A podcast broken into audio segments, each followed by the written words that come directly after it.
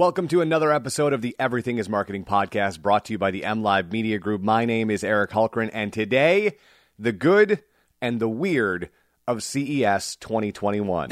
Marketers ruin everything. Welcome to the Everything is Marketing podcast. What I don't want to do is to pretend this is show number one. What would the hero of your life's movie do right now? Do that. Do those things. 54 years ago was the first Consumer Electronics Show. Since then, we've dropped the acronym, so CES no longer stands for anything. The show is just called CES. And the original was a spin off of the Chicago Music Show, which was at the time the only place that consumers could see new and upcoming electronics. The CES we know today is now a permanent resident of Las Vegas, and before in the pre pandemic world was one of the biggest trade shows in the city, which is an incredible statement. So CES is important and it's large. Fast forward to this past week, and we're all doing it virtually, but that didn't slow down any of the innovations at CES 2021. From a $20,000 bathtub to a very extra COVID mask, here are some of the coolest and weirdest things from CES 2021. Now, maybe it's not the weirdest tech in the show, but it certainly was one that caught my eye because here in Michigan, we can only eat outside or takeout. So if you want to go to a restaurant, you have to eat in some sort of outdoor dining arrangement. And that can be burn barrels, that can be fire pits, that can be heated elements. So these restaurants are looking for ways to keep their customers warm, the food warm, the experience great. So you want to continue to eat outdoors while we're working through the pandemic. So enter BioLite. It's a company that brings you Fire Pit Plus because the marketing team was apparently off that week. So we get this very boring and non inventive name of Fire Pit Plus.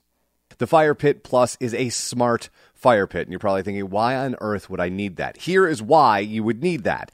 What it does is it allows you to control the smoke, the intensity of the flame, which is all very cool, and you can even cook on it. And of course, charge your phone because why would you not want to charge your phone with a fire pit? The Fire Pit Plus works with cordwood and charcoal, and at this point, the models that they have out aren't necessarily big enough for a restaurant to use, but you can imagine if you've been to any of these burn barrel fire pits sort of outdoor seating that sometimes if you get the the short end of the stick if you will you're in the way of the wind and the smoke and it's not the world's greatest experience this sort of technology to allow you to control where the smoke goes or dampen down the smoke altogether is a very cool piece of technology in certain parts of the world that have to go through winter and do outdoor seating, which quite honestly, some of the stuff around here is so cool that I hope outdoor seating becomes a thing we do no matter what happens next. Now, typically at CES, there is no shortage of brand new TVs OLED, QLED, 8K, and on and on and on. And this year was no different. What was different, though, is we're finally focusing on HDMI 2.1. And that's that cord that connects your whatever device to your television. And you might be thinking, okay, here we go. What sort of stuff are you going to talk about? But here's the reason that HDMI 2.1 is important, especially if you're one of the I don't know, 76% of Americans that play video games. And of that 76%, 73% of those people have a home console. So, what HDMI 2.1 does is when you plug your console into your TV, it allows that device to drive the proper frame rate to the television, which is just a fancy way of saying that you get to experience the game the way in which it was created, which right now, if you're not using HDMI 2.1 and you have PS5 or an Xbox Series X, you are not experiencing the games at the proper as they would say, frame rate. So this is all very cool that we're pushing towards this because as you see 8K technology and HDMI 2.1 coming together, the images and the experience that you can have at home with these televisions is going to be and currently is super cool. And speaking of TVs and games, one of my pet peeves is if you're using a controller or even a remote control, uh, the batteries run out of these things. And if you're like me, you've switched to recyclable or rechargeable batteries, but even that feels like a half step, which is why what Samsung brought out at CES is very cool. Their remotes, as of right this very second, are now all solar powered. So they will charge using sunlight or interior light. So if you are in a room that has windows, it will also charge the device. And if you use it in a place like a basement where it doesn't have sunlight, you can use a USB to charge these things. But I love the move towards not only technology that is smarter, but technology that takes advantage of things that, quite honestly, we should be taking advantage of, like solar power. Because here's an incredible statistic. In the next seven years, in just the United States, we will throw out 99 million AA batteries. So Samsung is coming at the right time. And speaking of batteries, if you spend any time paying attention to the Teslas of the world or the Volts of the world or any battery powered cars, you might know that there are two things that happen in those cars. One, the batteries are extremely expensive. They can be upwards of 35 to 40% of the price of the car. And those batteries are made out of cobalt.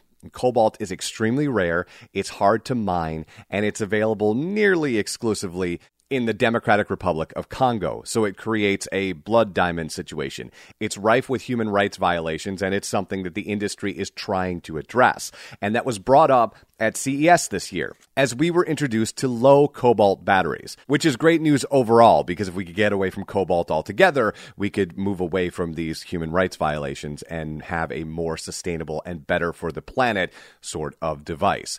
Now, what is amazing is this is fat this low cobalt battery has been fast tracked so that in the next 2 years, so by 2023, both Tesla, who has partnered with Panasonic on this particular low cobalt battery, and GM, who has partnered with LG, will be using these low cobalt batteries in the next two years.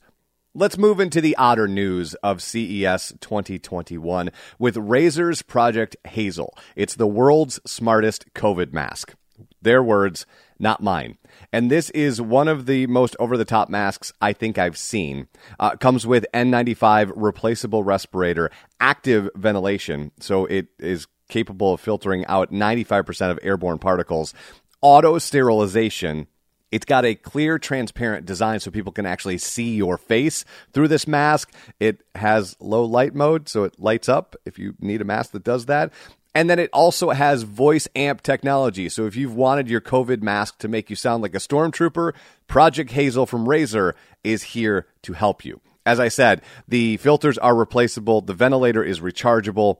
It when it charges is in UV sterilization and it's designed for daily use. So there is some cool stuff with Project Hazel, but when you see what this thing actually looks like, you will understand. It's a bit extra and people will know that you're a bit extra when you're going for this thing.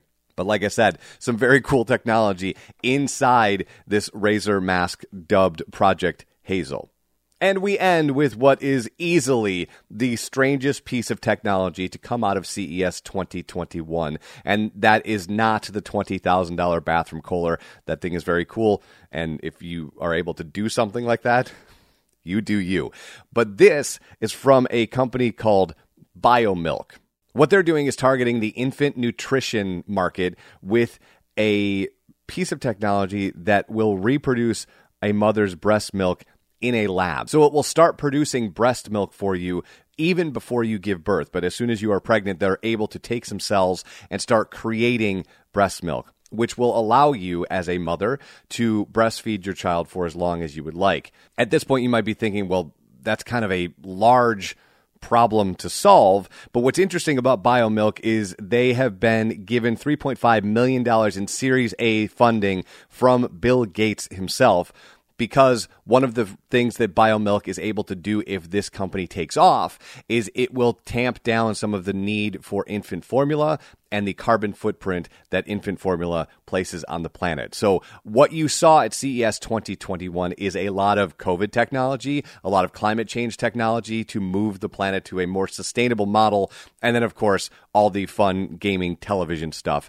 And the last thing I want to talk about is Sony finally entered into the dronescape. Now, we've been waiting for Sony to do that, but here's what's interesting. Unlike DJI and some other companies, the Sony drone is uh, what I would call, I don't know if this is the proper terminology, but I would call it a payload drone, meaning it does not have a camera attached to it. You actually attach a Sony camera to the bottom of it and control it on a gimbal and take photos with it. Why do I bring that up? Well, if you've done any of the classes or even taken the test to be certified to be a drone pilot, you know there's lots of questions about the drone's center of gravity. Why is that important? Well, because if you have the center of gravity off even by a little bit, either A, the drone won't take off, or B, when it does take off, it won't be flying or operating properly and or safely. So I say that to say it is cool that there's another player in the drone space but if you've never flown a drone and looking to get into the drone market, I'm not sure I would tell you to do a payload drone first. I might think of something along